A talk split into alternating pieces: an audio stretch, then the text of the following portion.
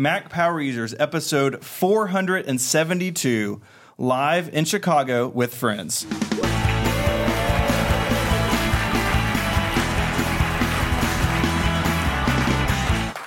Hello and welcome back to Mac Power Users. I'm your host, Stephen Hackett, and I am joined in the flesh, I'm touching his arm right now, David Sparks. This is a very special podcast, Stephen. It's, I promise we'll keep our hands to ourselves from here on out. I, I can't promise that. This is really exciting. Yeah, it is. Uh, you know, when Stephen first came on the show, one of the first things we wanted to do is do a live show. I was looking at the calendar and realized the last time Mac Power Users did a live show was twenty thirteen at Macworld Expo, which was a long time ago. Rest in peace. Yeah, yeah. We all miss Macworld. The uh, at that time, the iPhone five was rocking the world. Uh, Mountain Lion was our on our Macs. and uh, It's still on some of our Macs. Yeah, on yours, right? Yeah. And it's uh, it was overdue, so I'm really happy. And thank you, everybody, for, for coming out. We uh, I think we had a great show, not only for the folks in the audience here today, but also uh, the folks at home. So uh, I feel like I need to share a little bit about our last few days. Oh, boy. So you've been in Chicago for a couple of days doing a conference, lawyer, grown-up stuff, yeah, yeah, yeah, whatever. Yeah. Um I got in yesterday, so we've been spending some time together. Yes. We have some friends in town, and there's no way to say this. Chicago's trying to kill you. Yes. It has been one accident after another. I don't know what it is about the city. I, everybody here is so nice, but it's so damn cold here. and, and everybody says, from Chicago, they're like, oh, this is great weather. And yeah, that's what they're all telling me. But I'm from California, guys. You know, socks are optional where I live. And I think it's the cold. You know, what's that? Jack London, To Build a Fire. You right. know, you get to, you're so, dying under a tree. Yeah. So spoilers. I, exactly. I so I um, first I've been walking around wrapped up like Ralphie from Christmas Story, and I think that's the source of my problem because I'm so obsessed with the cold that uh, in the last two days I have walked into a pane of glass. I tripped upstairs. It's true. I didn't even know that was possible. It's it's been rough, man. It's been rough. And you're you're away from California. Yeah, no Disneyland. What's up with that? They're not everywhere, and not everyone has that in their backyard. Yeah, no, uh, no ocean. Got to wear socks. I mean, I'm from Tennessee, so this is also cold to me. But I'm also confused by the lack of things like pickup trucks and uh, hunting clubs. I haven't seen a hunting club advertised anywhere. That's really strange. Yeah, that is. So we're both a little out of our element, but we're here together. Yes. And like you said, your family's here with us. Yes. Which is awesome. Yeah, and we really enjoyed Nando's. Chicago's got Nando's. We don't have that in California. I don't know how that happened. We, we don't have it. We do have restaurants and like indoor plumbing. People here that I'm from Tennessee, and they're like, how do you have the internet? But we do have those things. Uh, so we've got some fun stuff. Yes, we do. Should we do our surprise? I think we should. You vamp. I, I hit it. Okay. So I gotta go we don't want to give it away. We wanted to have a prize for someone today, so we went looking. You know, Stephen has a Mac, has donated to a Mac museum, so he's been working on it for us, working, researching really hard, and we found the perfect gift for the perfect Mac Power User. You want to show it to us, Stephen? Drum roll. Now, on eBay, this is sold as a authentic nineteen eighty something something Apple hat. Now that we got it shipped to us, we're pretty sure it's not. It doesn't seem vintage, but it's, it is cool. Yeah. And we wanted to give it away, so we wanted to find who came from the furthest to be here today. So go ahead and nominate yourself. Canada? All right, Canada's, Canada's pretty, pretty good. good. Od- Ottawa, Canada, right? All right. Anybody, Anybody got beat that? Got that beat? Little Rock, Arkansas. Little Rock, Arkansas. Florida. Also from the south. Florida is even farther. California. California. Anybody else international?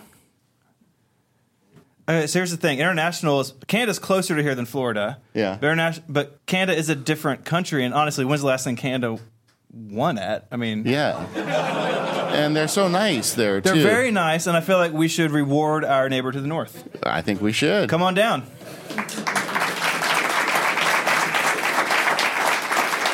There you go. I wanted to bring an Xserve G five as a prize, but it didn't fit in the overhead bin. Uh, my, my wife really wanted me to bring that, too, so it's out of the house. Yeah, you know, I, I saw a whole new side of Stephen today. You know, we've been podcasting together for a while with Mac Power Users. But when it comes to audio setup, Mister Hackett is all business. You should have saw him today hooking all this stuff up. It's a whole bunch of stuff. It comes in a rolling suitcase that you can put in an airplane. And, uh, you know, I, f- I do we do live shows at Relay F M probably like half a dozen times a year now. And every single time I get stopped. And Memphis is not a big airport, right? Like, I probably went to high school with a T S A agent. Yeah. And every single time, they have to bring every single thing out. Like, what is this? What's a microphone? Or what is this? That's a cable? It's like... So I go to the airport early, but it's totally worth it because we get shows that sound good live and if you're listening at home on the recording. But it's fun. I really enjoy cable management. It, it's like yes. my it's my spiritual gift. Yeah, when I was setting up, I was putting the cables across the table, and I didn't realize I wasn't doing them the way Stephen likes them. That's true. So I had to take care of that. Yeah. The, uh, but, you know, we had the lost, famous lost episode of Mac Power Users at Macworld several years ago where I made the mistake of telling the guy how to press the record button, mm-hmm. and so he punished me by not pressing the record button. Today we got it on the stage. In fact, we'll probably have to do a future show to talk through this. Yes, I love talking about this. All the stuff that you've done with it. Uh, but it's been great. Um, before we take a guess out, you want to do some traditional Mac Power User talk? Got yes. something on your mind? So you have been on a journey. Yes. I want to talk about this. So the other night you tweeted, I'm pulling the tweet up. I'm just going to read it verbatim. Here's an odd Mac problem. There's no documents folder. Just gone, and I can't create a new one. This is like a really sad poem in a way. Yes. I was going for haiku, but it didn't yeah. work. Ages ago, I had it synced to iCloud, but that's turned off, and there's no documents folder in iCloud. This is what got me. Even disappeared from the Finder view preference. You broke your Macintosh. I did. I did. Yeah. I always talk on the show when Apple does some new iCloud thing, how I'll just go ahead and turn it on. I've gotten... Both of the hosts of this show, other hosts, have had disdain for me over my reckless abandon. And apparently it got around to me here because I had turned on at one point the share documents folder to iCloud, and I turned it off after we did it on the show. And I, I never use the documents folder. I mean, I use cloud storage for everything. But I bought the um, an audio filter to try and improve some of the, the, the audio stuff. And Stephen's rubbing off on me, I guess. And I went to install it, and it said, well, it, it can't install this because I can't create a folder in your documents folder. Which I thought, well, that was kind of weird, right? Strange, yeah. yeah. It's unusual. So then I went and looked, and there was no documents folder on my Mac. I didn't even know that was possible, you know? So so I started looking into it. Um, it's And then I went into the the Finder, the view options, you know, where you can check, show me, and the sidebar, the audio, the documents, the whatever. Right.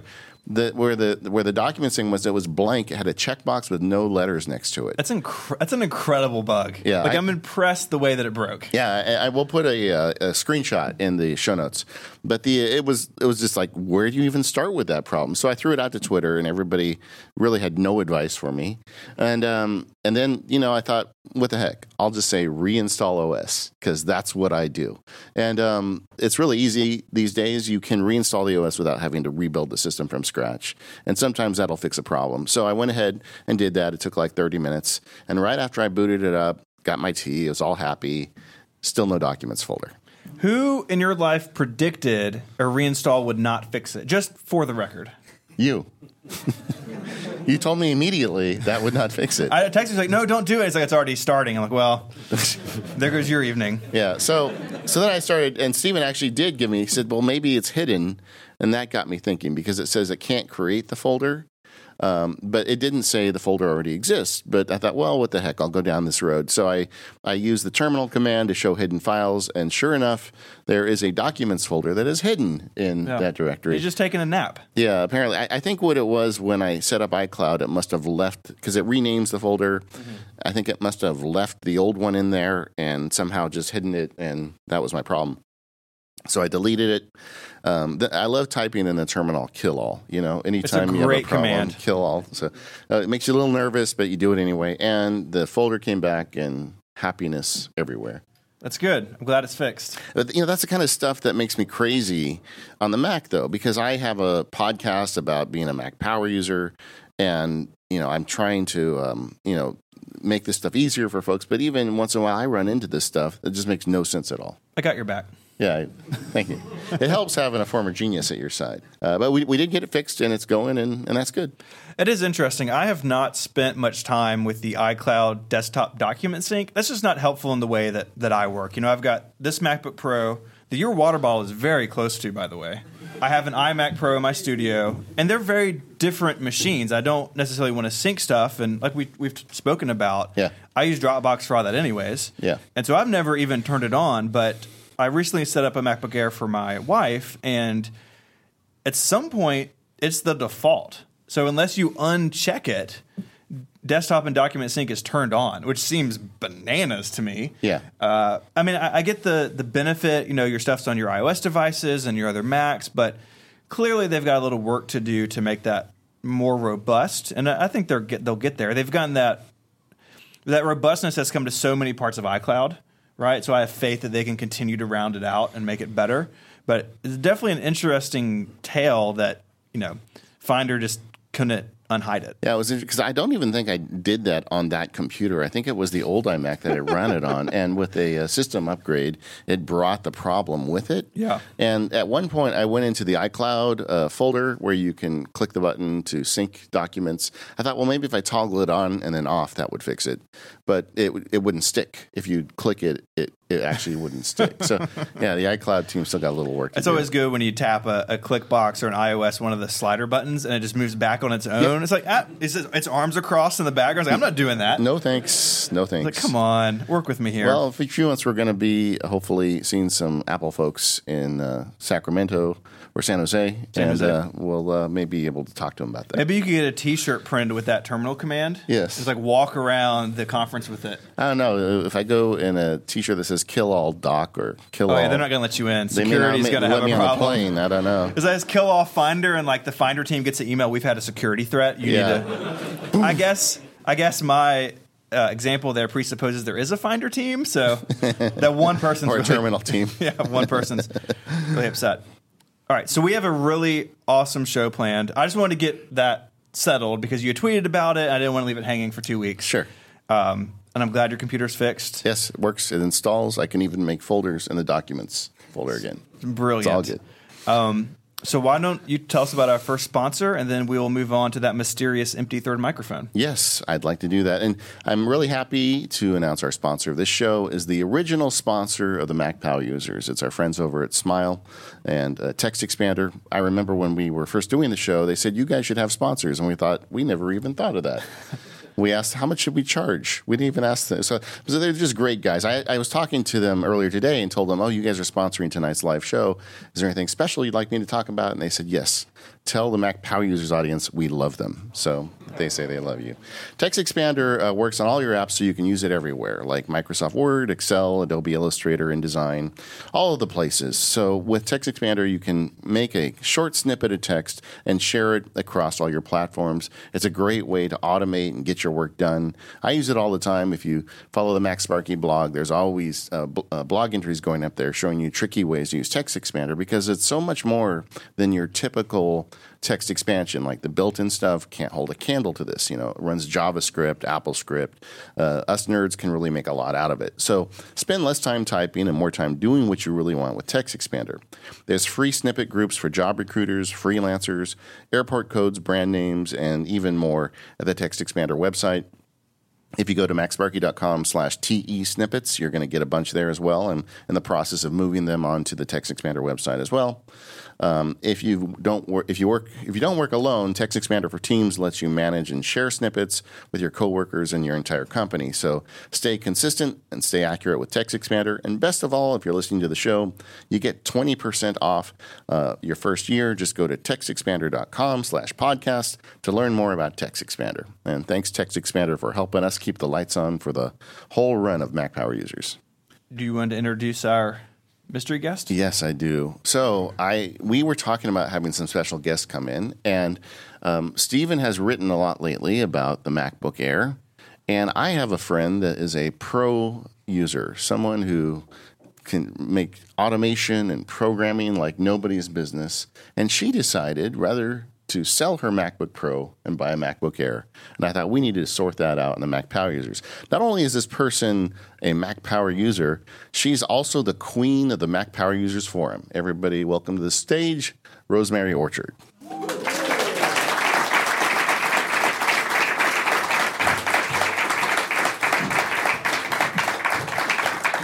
Now, Now, Rose came from Vienna, so she would actually have won the hat if she wasn't in the family there, already. There was fine print that if you're in the show, you can't win the prize. Like, I would look like a jerk. Like, oh, you don't get the hat, but the person we invited on stage does. That's not cool. Also, I don't really wear hats like that. They kind of ruin my hair, so... There you go. I have the same problem. Yeah. Yeah. Definitely. So you, you brought your MacBook Air with you? Yeah, I got the gold one. So for me, this is a super interesting computer. You know, for a long time, the MacBook Air was kind of the default Mac notebook, right? Someone was buying a machine for home or office use, or they had a student maybe going to college or high school, and they needed a laptop. I think all of us would just say, just buy the thirteen-inch Air. It's really good. It's fast. The battery life's incredible. Just go get the Air. It has ports. Like, it was, it was great. And then along came our friend, the twelve-inch MacBook in twenty fifteen. And I think that set the notebook family on a course that has been a little problematic, potentially. And in twenty sixteen, when they went to the unibody or the Thunderbolt three, you know, flat keyboard machine, like the one I have in front of me, they introduced the two-port MacBook Pro. And on stage, Phil Schiller says, used to buy the MacBook Air, come buy this two-port, no-touch bar MacBook Pro instead. Which is, by the way, like five hundred dollars more. Way more expensive. And I don't think that machine... That machine has its fans. I'm a fan of that machine. I only have the touch bar because I wanted a quad-core processor. But it's never achieved MacBook Air status, right? The MacBook Air is in a league of its own as far as popularity and flexibility. And I think Apple realized that. And so last year, they introduced this new MacBook Air. And on the surface, I promise I'm going to get to a question. Promise. Someone's like skipping ahead in Overcast. Like, when does he stop talking? On the surface, they fixed and modernized everything about the MacBook Air. So it has a Retina display, but it still has like that gorgeous profile, the wedge design, really good battery life still, better trackpad. We can talk about the keyboard. But it's a modern MacBook Air. And to me, that's super interesting because it signifies, I think, Apple changed course in this notebook line. And then we were talking, and you were going to get a new machine, and you say you're going to get the Air, and that just piqued our interest because you're a developer, you're a pro user, you're coming from a thirteen-inch MacBook Pro. fifteen. fifteen-inch, the big one. Yeah. And and now you've got this thin and light MacBook Air, and I'm curious about the reasons that that moved you in this direction. Well, uh, for anybody who's picked up the MacBook Pro in the store, the fifteen-inch, that thing is heavy. Like, it's big and it's heavy. And I spend a lot of time on the road. I came here yesterday. I'm going home tomorrow. Guess what? twenty hours of flying, twenty hours of lugging a laptop around. That weighs quite a bit. So the weight and portability, like trying to use a fifteen-inch on a tray table on an airplane, it's, yeah, you're going to be making elbow friends with your neighbor. thirteen-inch, you'll still be elbow friends, but not as much. So, yeah, so that that was definitely one of the big reasons for this. But the so my thirteen-inch Pro here yeah. is actually thinner than the back of your Air, which but not than the front. Very upsetting, but not the front. It weighs about half a pound more.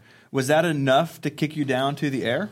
Uh, the half pound wasn't really so much, but this has better battery life, which if That's you're true. on a plane for quite a long time, you want the battery life. And also, you can plug this into a battery pack and recharge it. Plugging the MacBook Pro into a battery pack means the battery will decrease at a slightly slower rate than right. it previously did. Yeah, which yeah, yeah the, the draw on the MacBook Air is a lot less yeah. in terms of wattage, so you're going to be able to yeah. get more out of that external battery. I mean, this battery ships with a thirty-watt adapter, whereas the MacBook Pro, the thirteen-inch, is yeah. sixty-watt. It's on the floor back here. It's like the size of a... It's huge. It's like It's crazy. So... Recharging, thin yeah. and light. Um, I see you bought the gold one. Of course. Was that was that a factor? Uh, not really. I mean, I just, previously just, had the space gray. Just bonus. But yeah, it's a bonus. I it's like, very nice looking. Yeah, I like nice colors. And also, fewer people tend to get the golds because silver and space gray, at least according to Apple, are professional colors. Well, I'm a professional and I like gold. So, here we go. twenty-first century professional. Yeah. Hey, if they make a green computer, you know, they used to make green computers and orange computers. I'm all for bringing that back. I would be in for purple. They had handles back in those days, too. It was awesome. Of course, they weighed six and a half pounds, so you needed a handle. Yeah. So your workload, I mean, people know you from podcasting. They know you from the forums. Yeah. But professionally, I mean, you're you're working in development. You're working in, in web programming. Is this machine going to take over those tasks, or, or where does this machine fit into your day-to-day life? Well, I mean, at work, I have a MacBook, the twelve-inch, which is my development machine. Um, so and so that, this is an upgrade. Yeah. Um, so when I'm working from home, this is going to be fine, no problem. Um, but uh, this is going to be, at least temporarily, my my main machine. And then um, when we finally get new iMacs, please, please, please let there be new iMacs this year, then I will get one of those, which can then I can send the heavy lifting to, so rendering things in ScreenFlow, sure. Stuff like that. Yeah, David and I are both all in that desktop life. I yeah. mean, it's so nice to have just all of the power, right? Like, yeah. And it can just sit there, and it's there when you need it. And it's interesting, too, because a lot of people use notebooks that way. Like, I know our friend John Voorhees is here, who is... Uh, on staff at Mac Stories, and John uses a fifteen-inch MacBook Pro, like with a display and a keyboard and mouse, and it's a desktop replacement effectively. But I, I do feel like there's still room for people who need the extra horsepower to still go up to an iMac, or if you're a little nutty like some of us, end up with an iMac Pro. Yeah. I mean, that's one of the things that prompted this for me. I was trying to do something on my MacBook Pro, and I couldn't. It was lagging when I was trying to live screencast something, and it's like, this this doesn't work. I need to be able to have the power. So if I can get an iMac that can handle that, then this can be there with me on the road whenever I need a machine. Often people talk to me about um, getting their next computer, and they're thinking about, should I get an iMac? And I always ask them, well, what do you have? I have a laptop, and well, you know, well, I really need a laptop. And I'm like, well, where do you use it? And they use it at their desk. And I say, when's the last time you took it out? Right. And they'll say, well, last year on vacation I took it with me, or, you know, maybe on Thanksgiving I took it to a relative's house. And then my next question is, the stuff you did when you were traveling, could you have done it on an iPhone or an iPad? And quite often the answer is yes. And I think the twenty-seven-inch screen should not be under, understated. It is it is gorgeous. I mean, it wasn't even enough for me. After I used a twenty-seven-inch screen for three or four years, I got another screen and I attached to it. So it's really nice. And, um, and you know, I also think that the uh, the bigger computers are less likely to have the overheating and the braking and the racking and everything you do to laptops as you carry it sure. around every day. I mean, this one has a huge scrape across the bottom, where I was using it on the roof of a building for wait, wait, wait, an, wait, an wait. unrelated project. No, no, and no, you can't. You're not getting away with that. Yeah, we need more information here. I was helping uh, someone in Memphis shoot a time-lapse video of a construction project. I was using Nest Cams, and because uh, they had a couple, and you can download the footage from online. You don't have to go to the camera. When it's on the roof is really important. You can do it remotely. But I had my laptop to like verify the shot was all right, and I, I pushed it, and it just like totally scraped up the bottom of the lid, so it's all it's all janky now. You weren't hammering nails with it, right? I was not hammering nails with it. You know, sometimes you got to use it to like level a piece of furniture, and it's pretty thin. Yeah. The MacBook Air would actually work better th- at that. Yeah, the wedge form. You kind of like, wedge yeah. it in there. Yeah, yeah. Just slide it in until you reach. It's not covered by your warranty in any way. No. But the Measure app on your iPhone is great for putting on the top of the piece of furniture so that you know that the MacBook Air is at the right point. That's true. Oh, man, that, that's really the synergy that Apple can offer with hardware and software together. It's great. So I want to talk a little bit about the nuts and bolts of the MacBook Air. Yeah. So when you buy a MacBook Air, you get options for RAM and storage. So what did you do, just for the record? sixteen gigabytes of RAM, five hundred twelve gigabytes of S S D. Very nice. Yeah, that's, that's like fully upgraded, right? Uh, you can do, you a, can do a one point five terabyte S S D, but at that point, you're looking at a lot more money. You can and buy also, another MacBook Air. Yeah. It's like twelve hundred dollars. Yeah, and also um, that wasn't available in the Refurb store where, because right. they have these on the Refurb store now, and that's even cheaper than student discounts. So. And a lot of people don't know, I promise I'm going to get to like processor talk because I'm really excited, but a lot of people don't know like the Apple's refurbished store is actually a, a pretty great deal because the machines are warranted warranted as new. You can buy AppleCare for them, so it's not like you're you're running the risk of, oh, this machine got returned and it's a, a I'm gonna have trouble two years in. Well, you buy the AppleCare like it's new, and you can save hundreds of dollars. And you know you gotta sometimes you gotta wait for what you want because things cycle on and off. But I have no problem recommending refurbished store to people because you know Apple goes through those machines with a with a pretty fine tooth comb, and they replace a lot of components and. And actually, if someone returns a machine that's like, because it's dead out of the box, um, you know, depending on how bad that is, that may never make it back into the refurbished store. A lot of these are like open box returns and you know, that sort of thing. So it can be a great way to save some money. And especially if you're on the fence of, of new and no warranty or refurbished, and then you can afford the AppleCare, I'd go refurbished every time. Yeah, definitely. I, you can usually get it cheap enough to get basically free AppleCare. So you right. get three-year warranty on a refurbished machine. We only get a one-year warranty on a new machine. Yeah, it's it's totally worthwhile to to look at that. But the processor in there is really interesting, right? So it's kind of like an iOS device that you don't get to choose, no. right? It's the same processor for everybody, and it's, you know, lower wattage that's in the MacBook Pro, so it generates less heat, it takes less power, so you can use your smaller adapter and use the battery pack and everything. But in my experience, at least setting up my wife's, it's still super fast. I, I kind of went into the MacBook Air ending in my household thinking, it's not going to be for me.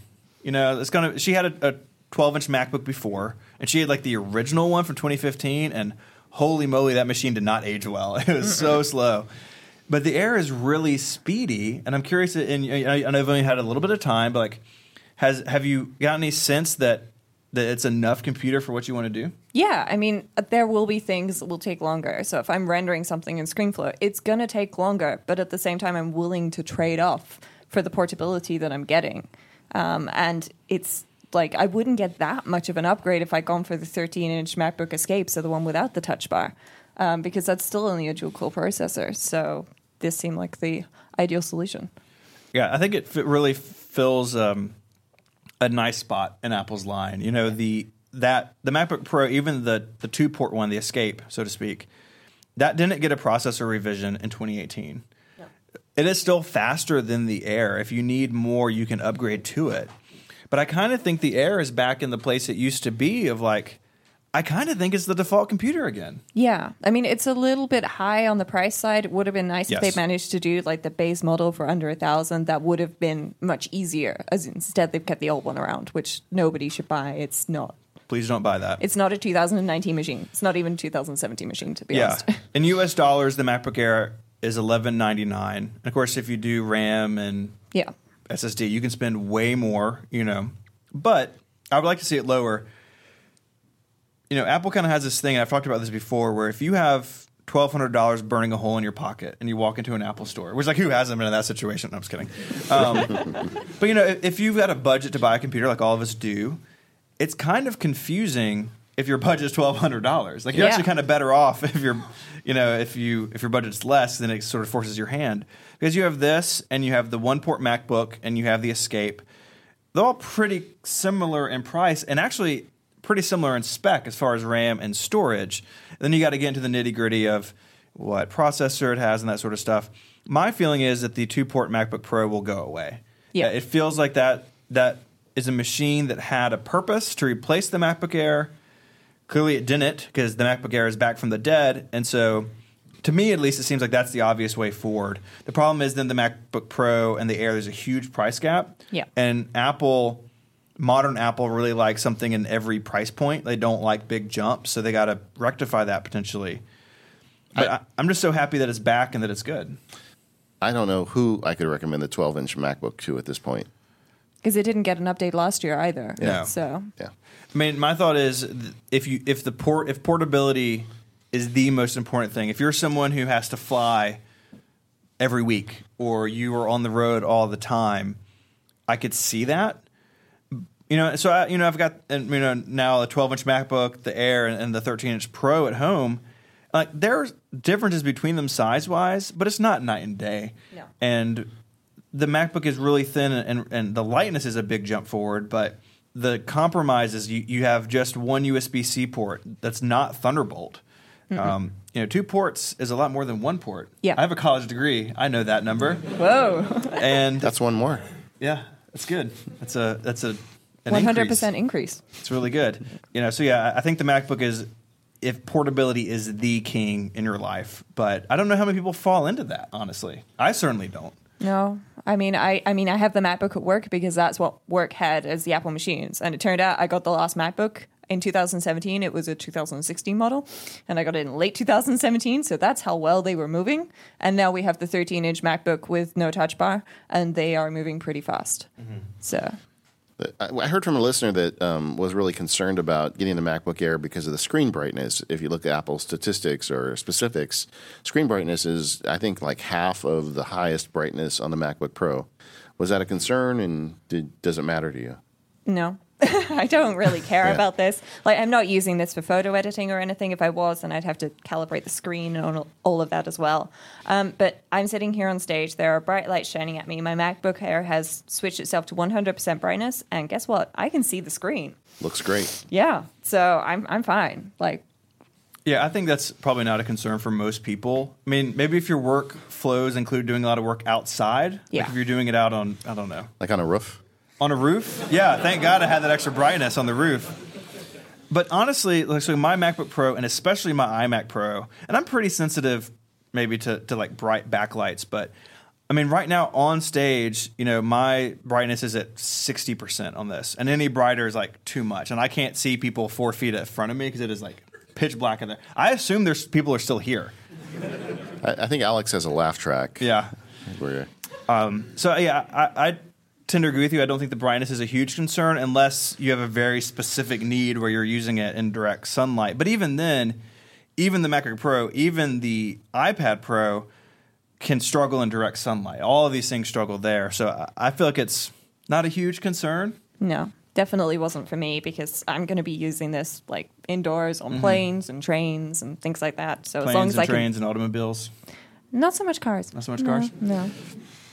Sorry. What about boats? Very rarely. Trucks? No.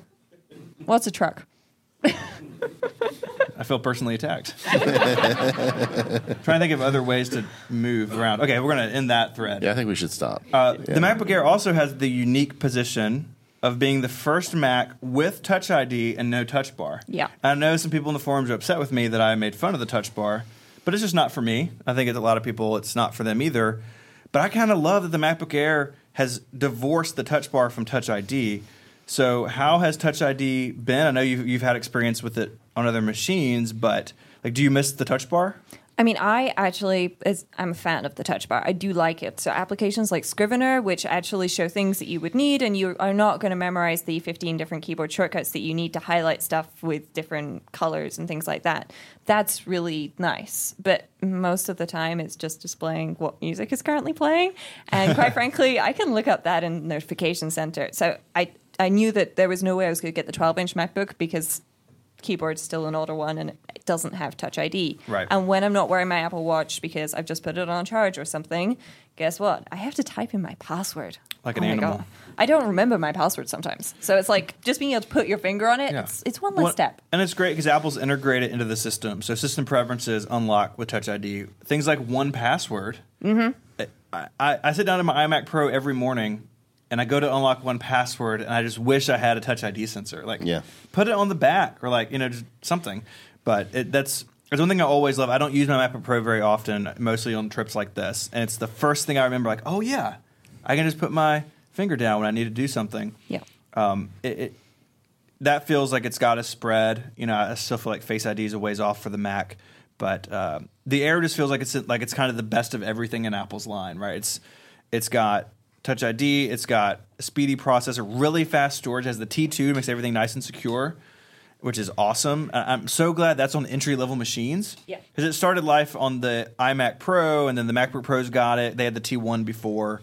But like the Mac Mini and the MacBook Air, those are entry-level computers, and they come with T two. And I think that really shows that Apple's serious about it, and I, that I really like that. I yeah. really do. Yeah. How long do you think it is before they've got the T two across the line or T three or some version? I would assume.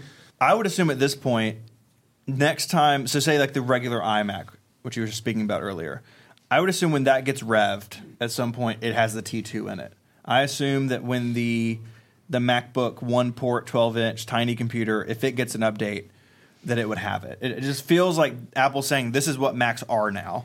And moving forward, this is how they're going to be. I mean, you can't put a microphone in front of Tim Cook and he doesn't talk about security and privacy. So absolutely. I feel like they've probably already decided it's across the line. I think so. And, you know, the iMac, maybe they're we're really in the weeds now. Really, you know, they may do the cooling stuff the iMac Pro had. Like, I feel like the iMac is due, definitely. But I would assume that the T two at least will be everywhere. And that doesn't mean you get Touch I D, right? Like the Mac Mini doesn't have a Touch I D sensor somewhere. Yeah. Oh, that'd be awesome. Yeah. You just put it like around the top So for mine, mine's in my entertainment center. So every time I log in, I have to go under the T V and touch it. Yeah, that's my very family practical. Would love that. You gotta, you gotta, you gotta assign it to one of your kids and just say, you know, it'll hold multiple fingerprints. Josiah, go, go touch it. You know, his hands covered in peanut butter because he's ten. So, oh, great, that's right. Fine. You've got AppleCare, right?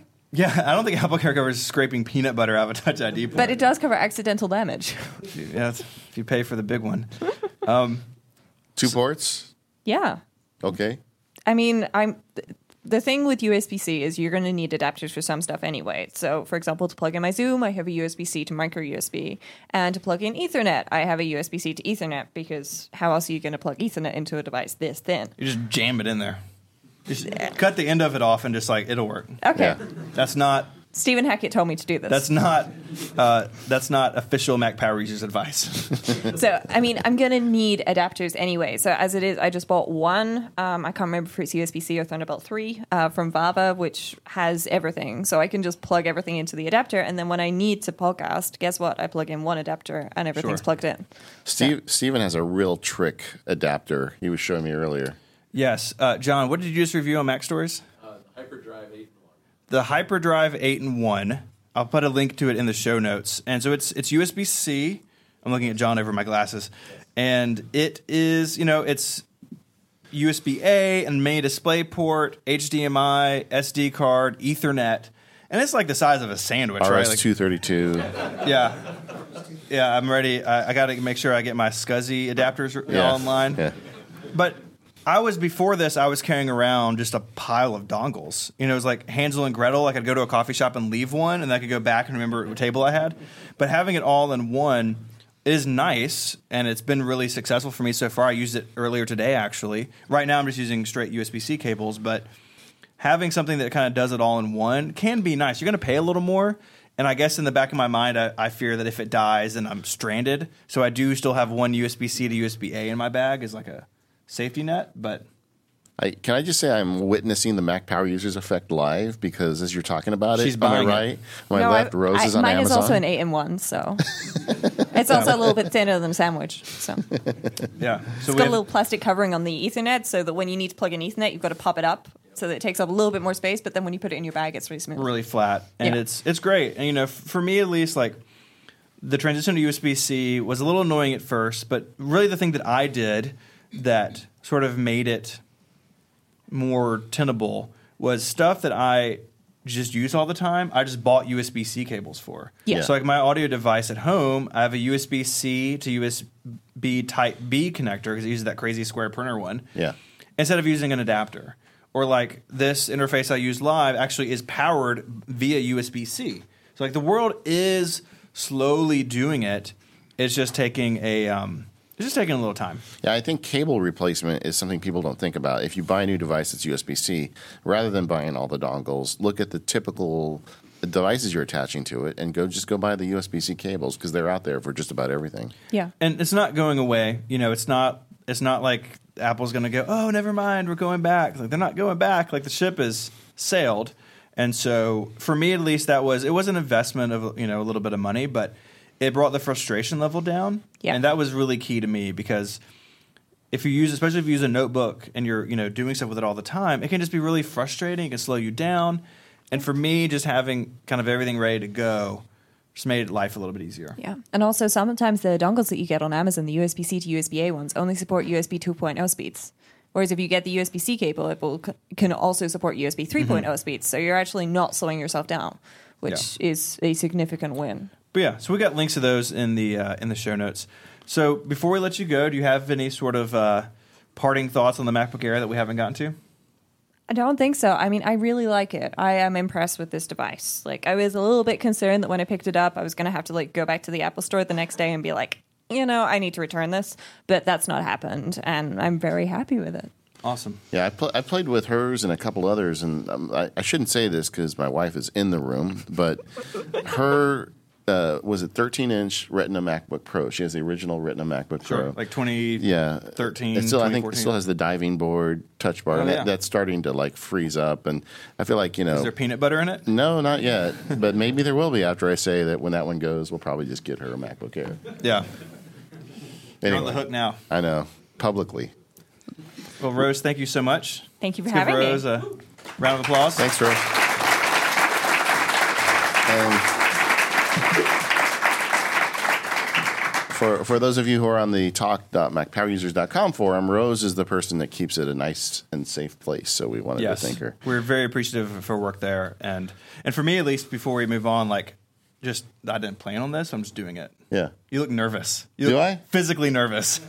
The forums are great. So if you're listening and you haven't checked them out, go look at them. I've learned so much. You know, I've, I, I was hanging around before I joined the show, and I'm there pretty often now. Yeah. I just I love the community. I love that people are answering each other's questions. Um, there was someone who built an amazing desk for his wife. Then like showed pictures. Like I love that side of it too, like the communal side of it. I love that desk. Just like so, if you're out there, like good job. It looks yeah. awesome. Yeah. It's just a fun place to be. So go check it out. And yes, Rose is the person who makes sure everyone is in line and it's a safe place for everybody. We couldn't be more appreciative of that. Yes. Well, but once we decided that Rose was going to come, we thought we can't have just one European come. Well, the mic's the still there. Users. Yeah, she didn't take it with her. Yeah, thankfully. And um, so it's plugged we, in. We thought, why don't we bring somebody else over from across the pond? Yeah. Well, before we do that, I want to talk about Hover. Oh yeah, you got to leave them hanging. Okay. This episode of the Mac Power Users is brought to you in part by our friends at Hover. Buying a domain name is the first step to building your online identity. With Hover, you can find the domain that shows the world who you are and what you're passionate about. So last year, I celebrated ten years of writing my blog, five twelve pixels, which is mind-blowing. And that domain is registered at Hover. And I was able to go there, find the name. I have a bunch of like Vandy domains near it so no one can poach me. And it was all really easy to do. And I like that the, the domain is unique. It tells a story. It, it, it that is the brand that I have written as is ten years. It's a big part of my life. And Hover makes it really easy to make sure that that domain is mine forever. And they're great. One of my favorite things about Hover is there, there's no junky upsells. You know, sometimes you go to buy a domain name and they try to add stuff and the interface is confusing. And Hover really values their customers' time and their attention. And so it's a really easy process to check out. You don't feel like you're getting tricked at any point. And they have really great customer support teams. So, you know, D N S, we're friends. We can just say D N S can be tricky sometimes. You know, you try to do something, it doesn't doesn't work right, or it's longer than you think it's going to take. And their customer support team is ready to answer those types of questions. They're nerdy and they're friendly, and it's a great interaction every time you've got to do it. And look, who doesn't need a domain name, right? It's everyone's got one. I guess it's peer pressure part of the ad read. Everyone's got a domain name. You should have one too. Yeah. Print and, email, whatever you're doing, man. You need a domain. Yeah. And it's important for yours to stand out. So Hover has four hundred of these new domain name extensions. And one of my favorites is .me. It's a great extension to use for something like a, a portfolio to show your work or a blog, something that's really personal. That .me kind of shows that. And these these new domain name extensions open up a whole new world where like .coms and .nets can be hard to get. But something cool like .me could be Easier land, easier to land what you want. So if you have a great personal website ready to go, grab a .me extension. Uh, they're on sale this month at Hover for nine ninety-nine. That's thirty-three percent off your first year. And if you're new to Hover, you can get an additional ten percent off any domain extension for your first year if you go to hover dot com slash M P U. That's hover dot com slash M P U. It's time to get your portfolio website up and running. My thanks to Hover for their support of this show and Relay F M. So, Stephen, I have this issue with uh, fancy pins that is a result of a podcast on Relay Network called The Pin Addict. But I also like digital stuff. So we thought, how are we going to solve this problem without getting some help? So we brought a therapist. We brought, we brought a fancy guy from London. Everybody welcome to the stage, Mike Hurley.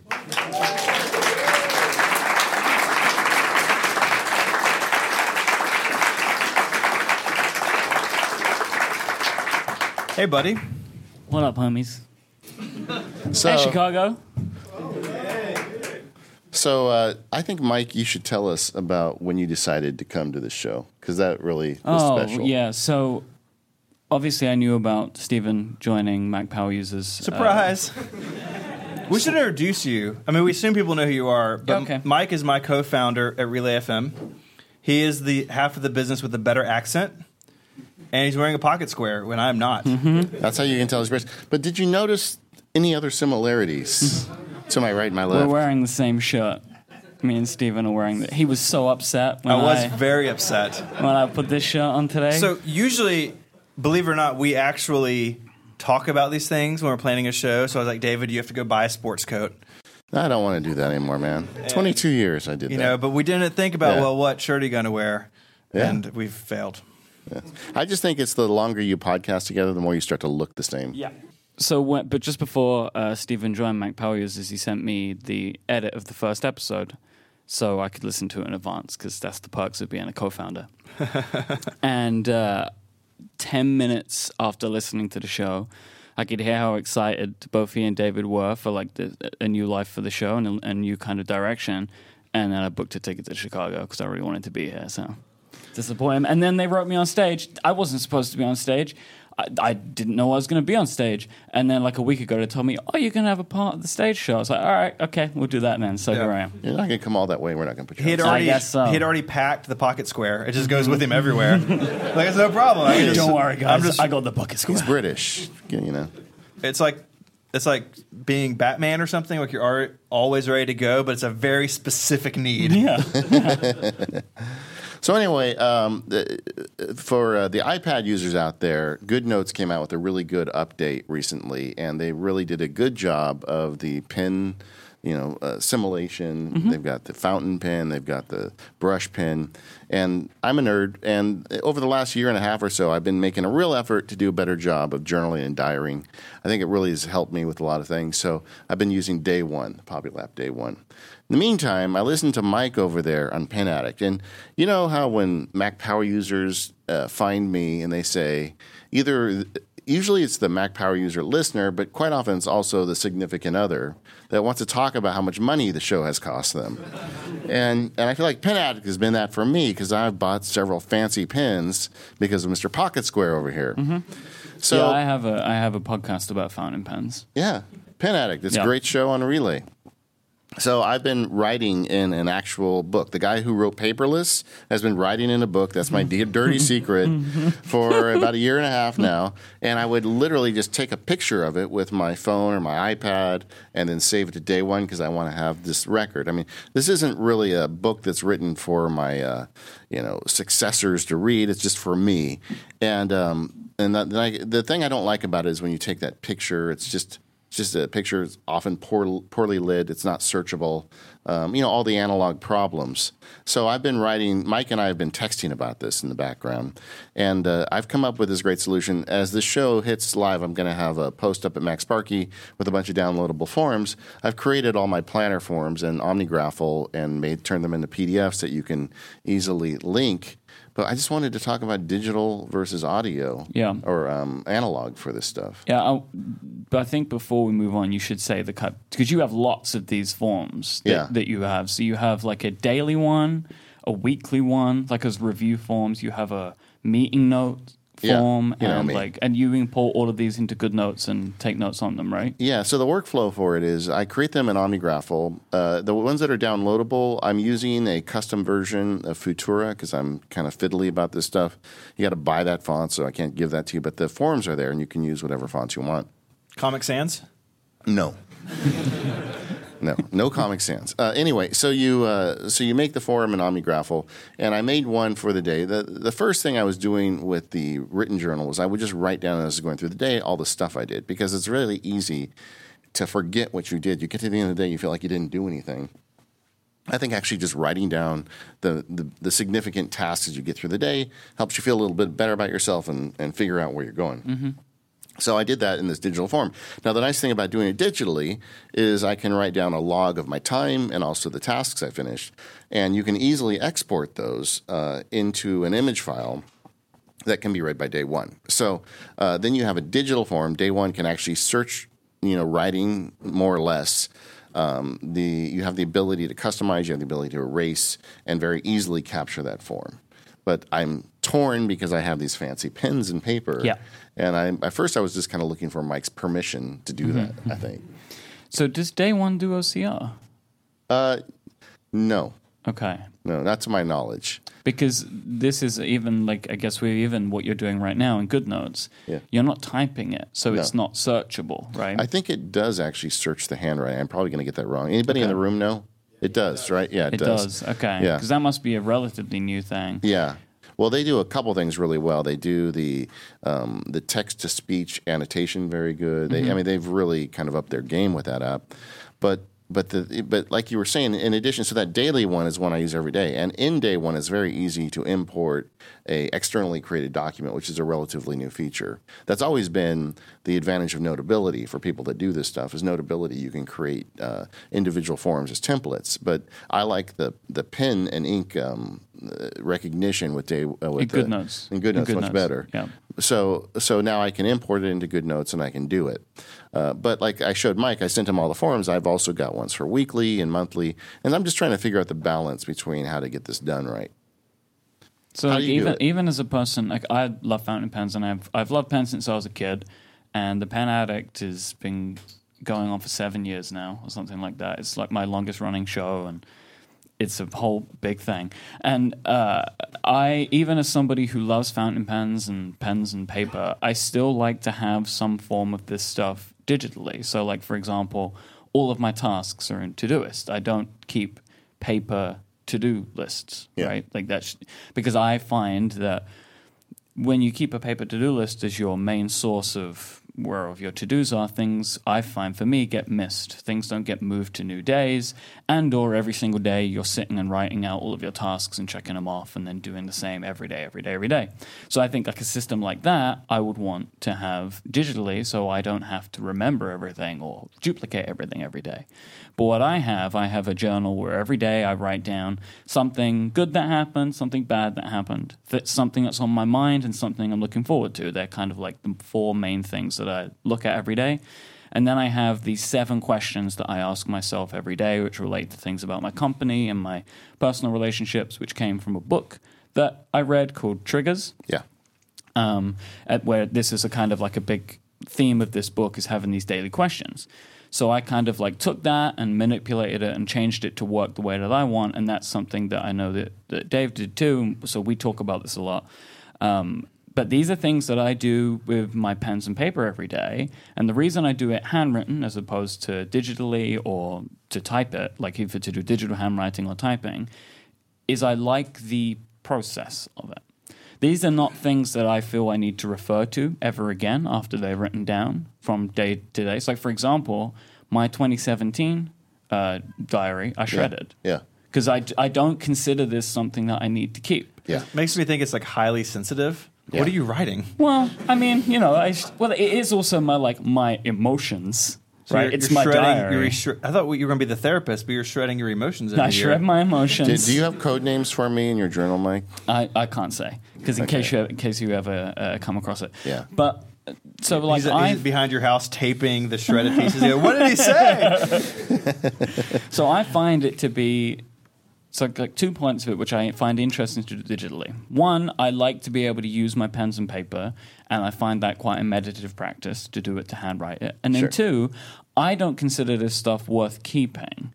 And but you are now putting it into day one, which suggests that you do consider it worth keeping, yeah. and I wonder why. I like looking back to see, now that I've got a few years in it, like to see what I was thinking about and what I was working on. Mm-hmm. And it's all... Very, it's encrypted and it's, you know, protected by your I D. So you, it's, it's, you know, it's not really something anybody can just pick up my iPad and start reading, but it's actually quite useful, I think, to see what I was doing. And I find benefit from that. The the process of writing the journal is actually uh, useful.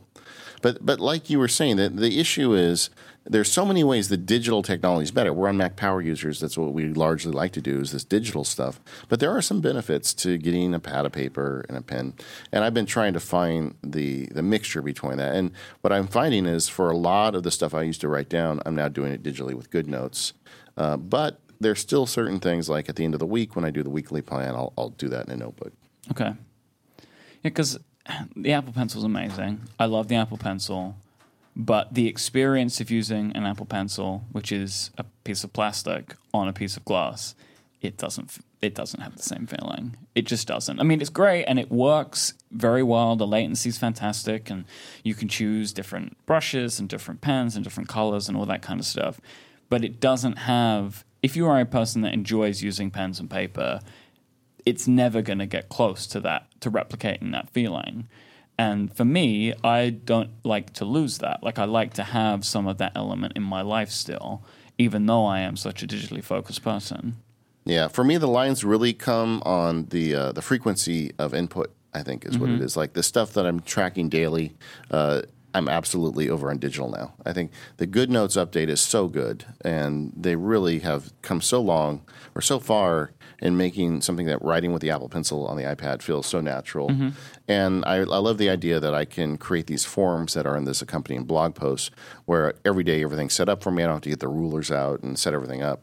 But like you, I, I do miss it. And because I initially, when we first started talking about this, I, w- I replaced every all the paper with these digital forms. And that's why there's so many in the download. But several of them I've abandoned now. Yeah, like uh, stuff like the call notes. Yeah. That's really good. And I do that. So if yeah. I have some kind of business call, I will typically just uh, I'll open either Notability.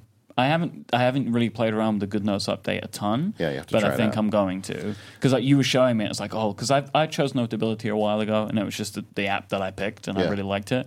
But as well, a lot of the time, if I'm just doing some handwritten note stuff, I just use Apple Notes. Yeah, because it's really good, and Apple Notes is where all of my notes go. So like if I was looking for a note about such and such call in six months. I would go to Apple Notes first to try and find it, because that's kind of where my brain would tell me to go. So the way I do the call log, and that's also in the download, is I made a form that has the date, and it says from to. Anybody that works in an office is used to seeing mm-hmm. these forms. But I've got a lot of text below or space below it to write down text. And then at the bottom of the page, I have five action items. And whenever I get calls from clients or some project I'm working on, it's a, a what I would call a relevant or material call. Uh, I have a in GoodNotes, I have a separate notebook just called Call Log. And uh, I just open a new page in that, because it just repeats that page once you import it over and over again. And I'll just take notes, because my iPad is right next to my iMac because I work all day. And then when I'm done, I can export that page to a Apple Notes file if I've got it there, or to just the folder on iCloud. And I've got that as a permanent record. Yeah, see, in like again, as somebody who evangelizes pen and paper, that is an exact reason for why digital is better, because yeah. you need those call logs for yeah. cases, and you might need that in six months' time to yeah. come back to that call. And if you wrote that down on pen and paper and tried to file it somewhere, you could quite easily lose it. Yeah, and you can also link it to an OmniFocus or Things or whatever task manager you're using. You can link it to a new task, so you can go back to that later mm-hmm. when you need to take more time setting up. But as I was getting into that, I was finding out, wow, this digital stuff is really good. Who would have thought?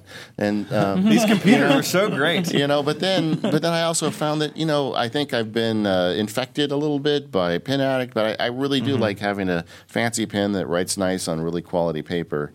And there's something about the process. I did a post about the um, the birthday, you know, retreat I did, mm-hmm. and, and using a paper and pen for that made perfect sense. I don't think I would do that with a Apple Pencil on a piece of glass. There's something about the clickety clack of the Apple Pencil on the iPad, which just doesn't have that same kind of like I'm going to relax and write down my thoughts and feelings.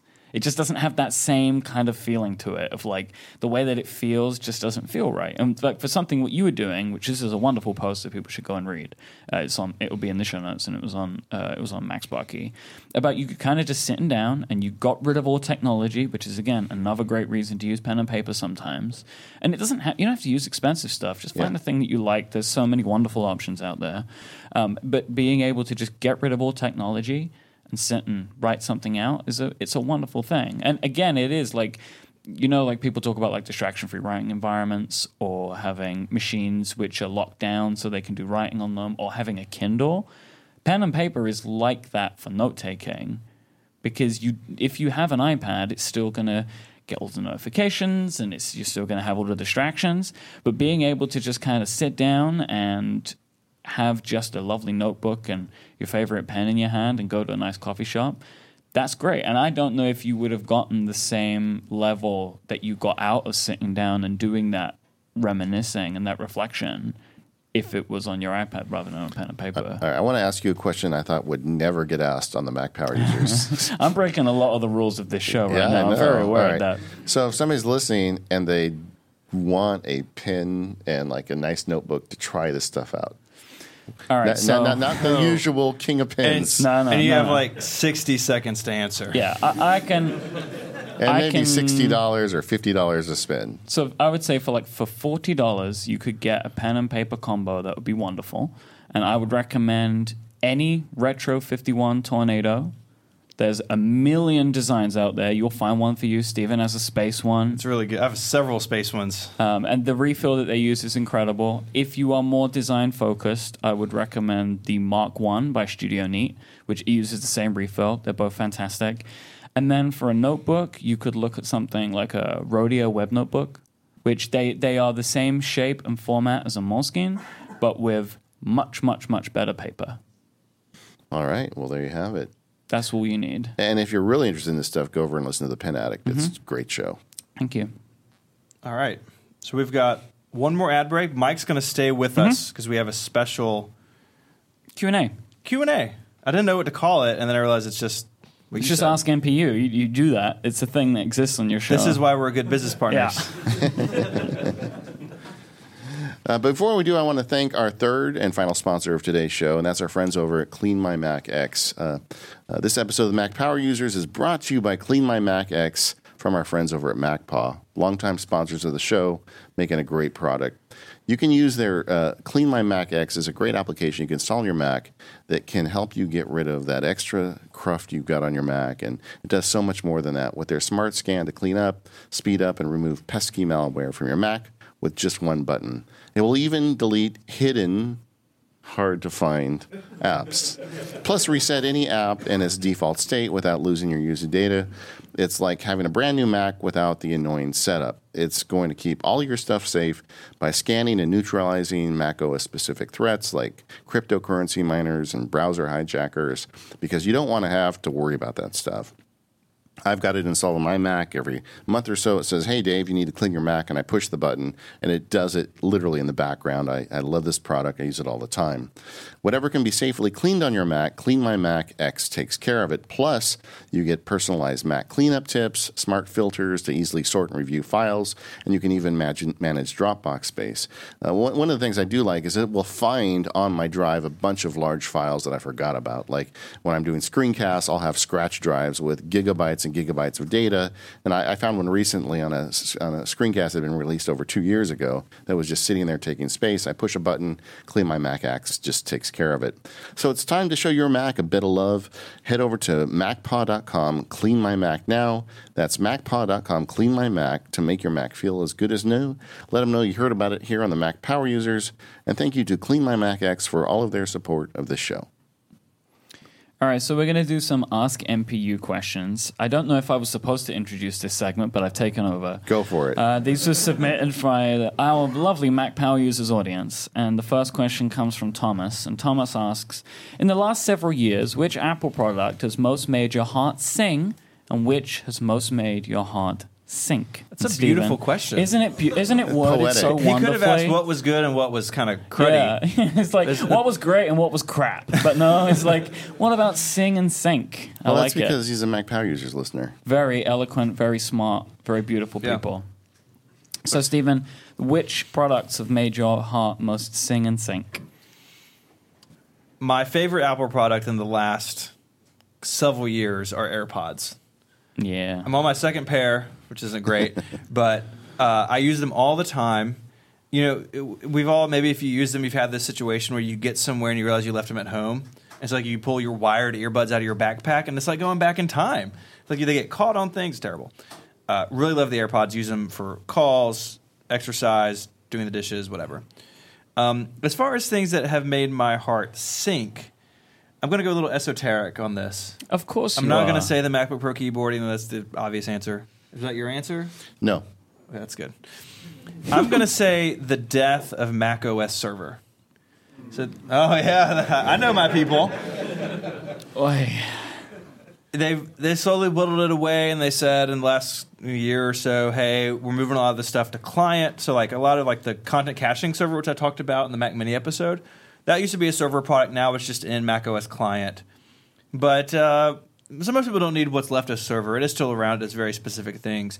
But just the sense that that's not a use case that maybe Apple is super psyched about just made me made me sad as someone who has a Mac server and plans to have one for a long, long time. Dave? Uh, for me, I think the thing that made my heart sing in the last few years is this new iPad Pro. It's just gorgeous, and it's so fast. I mean, it's like uh, MacBook Pro speeds on yeah. a little piece of glass. The most beautiful hardware. The the pencil. I mean, the whole reason we had this whole digital versus analog discussion is, frankly, because this thing has arrived in the meantime.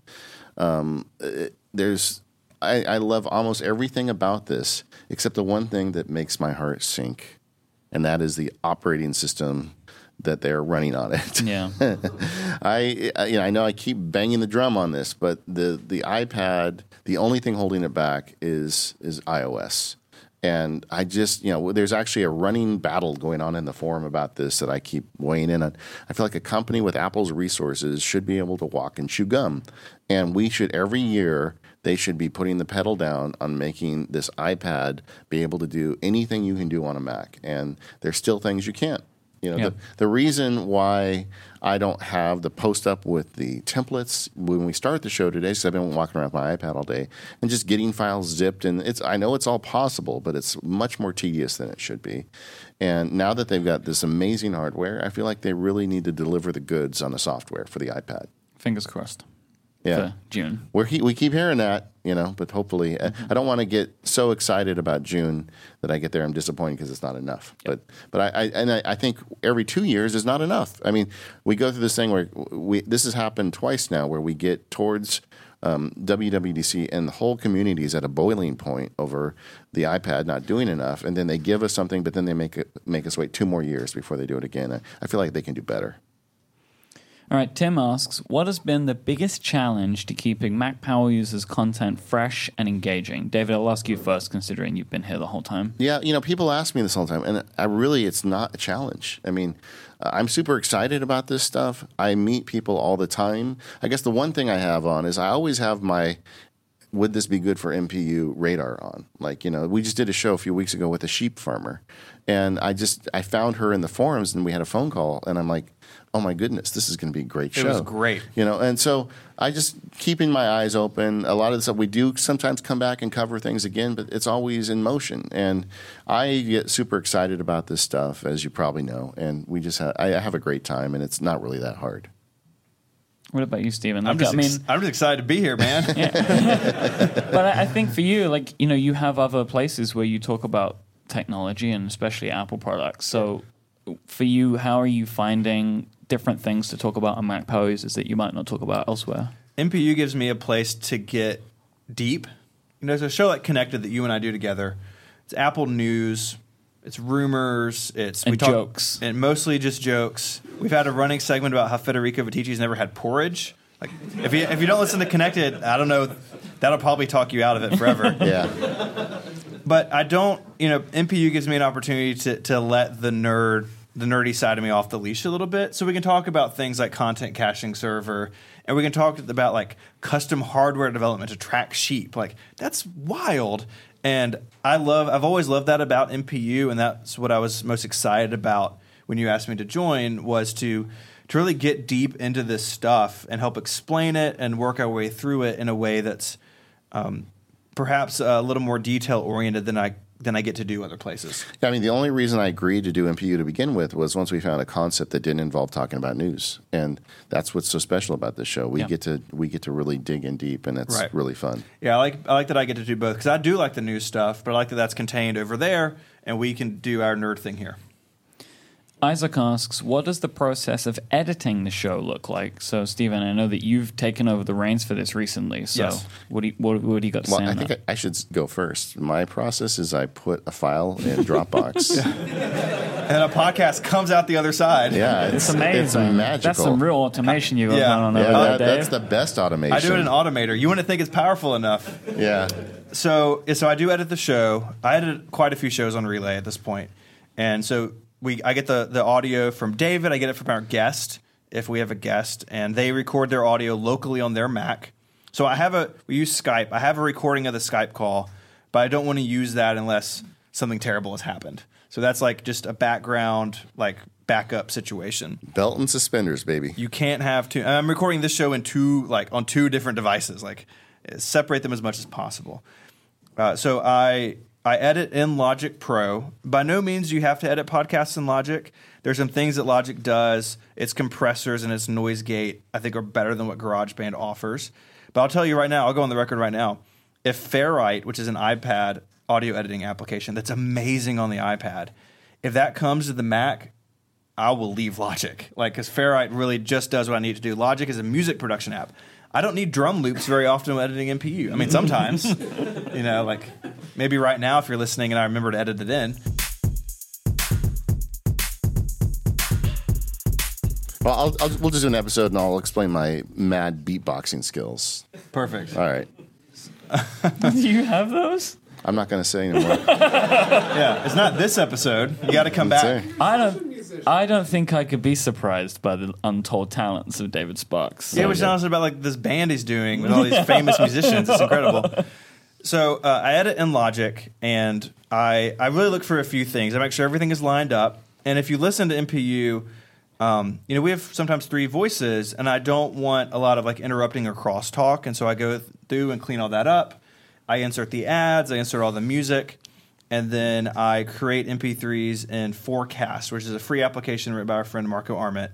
And so I export a wave out of Logic, and I use Forecast to embed the album artwork and the metadata, and it gives me my M P three. And chapters. And chapters. I, do, I, I add chapters in Logic, but then I just make sure I didn't misspell anything in Forecast because that happens all the time. Yeah, if you're listening, there's actually chapters in M P U, and they've been there for years. Mm-hmm. I always, it's amazing when I meet someone who says, "Oh, I didn't know those were there." Yeah. So if you didn't like, uh, you know, a certain section, you can see whatever, and that's totally fine by us. But it gives people a way to navigate a show, and so all that works done in Logic on the Mac, and then Relay has we have our own C M S, and I upload it to that, and then every Sunday, sometimes I'm at a basketball game. I've published M P U from a basketball game. I've published M P U from all these different places, and it comes out uh, every. every week on time. I also learned about uh, production. I know now what my mic switch uh, waveform looks like because mm-hmm. I'll just be working on my computer and Stephen will text me, this is what your mic switch, your mute yeah, switch. Your mute like. switch is this little like line and a divot in Logic. Because it makes a pop-in sound when, when David unmutes himself. Yeah, because is... he does it with a hammer or something. It's like, bam! Actually, actually I, I do it with Stephen's MacBook Pro. That's why the bottom's all torn up. And when you edit audio, you learn what audio looks like, which is like a really yeah. strange thing. So like, um, I used to edit another show on Relay, and one of the hosts had a, I was telling these guys earlier, had a neighbor with a motorcycle, and I learned what her neighbor's motorcycle looked like. So yeah. I could see it coming like down the street, and the waveform would get bigger. She lives in a neighborhood, I assume, not a racetrack. But this it was blast by, and so I learned in Logic what that would look like, and I could cut it out without having to listen to it. Mm-hmm. You learn these weird things when you edit audio. Yeah, yeah. Just the waveforms. Because when I do the screencast, it's the same thing. When I make a mistake, I uh, I'll click on the mic, and then I can actually see. Mm-hmm. By the follow-up, the exact point where I did the fire, I know how far back to go because the waveforms are similar enough. It's yep. it's a it's a visual art apparently. You wouldn't think it is, but it totally is. Okay, Lars asks, "What's a skill that you would still like to learn that you haven't yet, Dave?" Uh, how many would I not like to learn? Uh, I'm I'm currently working on trying to get better at jazz improvisation. So that's a, that's like all of us. Yeah, yeah that's very yes. relatable. Yes. No, you know, on the tech stuff, I'm always interested in what's new and interesting. Lately, I've been spending a lot of time studying JavaScript because I keep preaching it on the show that I think it's probably the proper language for automation. So I've been doing online stuff on that, and I'm fiddling around with that. And uh, I, I just kind of look what's coming down the road and, and try and learn it. And this stuff, you know, it, it's fun. It's just like uh, some people give me a hard time. They're like, hey, you're an old guy. Why are you looking at the iPad? But, you know, it's fun to learn new technology, and this stuff is great. Who says that to you? I hear it all the time. You send them to me. I will. I'll, I will. I'll tell them to talk to Mister Hurley in his pocket scarf. Hurley, Hurley Esquire. Mm-hmm. You're going to be my counsel. Stephen, what about you? Jazz? No. All right. The show just got a lot better. Okay, it went a direction, that's for sure. Um, I'm with you. I would like I would like to be more in the world of programming. I've never really been a developer. I can kick around things like P H P and C S S enough to break my own blog repeatedly, but um, but JavaScript in particular, you basically stole my answer because like clearly it's the future of automation. You know, the Mac is supporting it. iOS is supporting it. People like the Omni Group are doing incredible things with it. And, of course, it works on the web. Like, it's a very – it's a language that you can apply in a bunch of different ways. And so I, I want to get more into that, but it's just a matter of, of time, really. And our last question comes from Jonathan. And Jonathan asks, if you could go back and tell something to yourself of ten years ago, what would it be? Dave? ten years ago to me wasn't that long ago. But, I, you know, I would. I, looking back at my real life, I think I took myself way too seriously. And uh, the older I get, the more I realize I just tell myself, go easy on yourself. That's really good. I like that. You can you can copy it. It's okay. I would have told myself ten years ago, learn JavaScript. No. I have two answers to this. I have a professional and a personal one. Mm-hmm. Uh, professionally, you know, ten years ago, I just started writing five twelve Pixels. You and I hadn't met yet. Nope. Which is blows my mind because we spend so much time together that we look alike. Mm-hmm. uh, but I think I would have told myself that, like, to stick with the writing, because there were many times in those early days the blog was getting no traffic, no one cared. My mom didn't even read it yet. And I just Does felt, she read it now? No. Okay, good. She has it bookmarked in her browser, Aww. And I think it's just to make me feel better when I fix her computer. She does follow me on Twitter, which is very upsetting. Uh-oh. But yeah, that doesn't help. That's not good at all. She's like, what are you doing? Um, so I would I would have told myself to be patient with the creative work, that that the internet's a big place and it takes time to end up where we are now. And I'm extremely thankful and humble to everyone who has paid attention to me in the last decade. Um, I don't know why you do, but I am very appreciative of it. So that's on the professional side. Um, on the personal side, ten years ago for me was really hard. You know, uh, I don't mean to be heavy, but I'm just going to do this. Like, you know, ten years ago, our son was diagnosed with a really serious disease and we almost lost him. And I didn't know how to handle that. I didn't handle it well. And I would have told, you know, future Stephen that, you know, you're going to have some really hard stuff to go through, but the journey is what counts. You said that today. We were like walking to a barbecue place and you, you made this like wise comment about, you know, the, it's not about the destination, it's about the journey. And I'm, I'm deep. So Very. Yeah, it's like it's you're journaling, jazz. You're like spouting wisdom. It's incredible. And I would have told myself ten years ago that, that life would have ended up okay. And um, and I think it kind of fits in with what you said about, you know, give yourself some grace, give people around you grace. That was a lesson I had to learn a decade ago, and um, I wish I'd learned it sooner. Can I just say one too? That's really heavy. Uh, yes, please. I kind of I think Mike of ten years ago would have been really excited to be sitting next to David Sparks. I have been listening to Mac Power Users for a very long time. And uh, it is an honor to to have you as part of the network, to have this show, and it always has been. Uh, we were so excited when you and Katie came on board. We and freaked out, man. It it was a real big moment for us. We're and, very excited to and, join. And uh, it's, it's wild to me now that I get to, to sit here with you, uh, helping make an episode happen. So thank you again. Well, thanks. I, you know, for the listeners, the Relay group is truly a family. We all have such a good time together. Yeah. And um, we're so happy to be here, so happy that Stephen came on. And, uh, you know, I think we got a lot more gas in the tank at the Mac Power Users. Ten more years. Ten more years. I'm not stopping at ten, baby. I told Stephen, you're stuck with me. That's right. I signed some really upsetting paperwork. Yeah, well, I, I am a lawyer. I told him he didn't need to read all the parts in Latin. No! That feels like a good place to, to wind this down. Yeah, and, and I just want to thank everybody for coming tonight. It's really great doing a live show. It's been a long time, and we're just it's just awesome doing it. We're going to be doing more of these.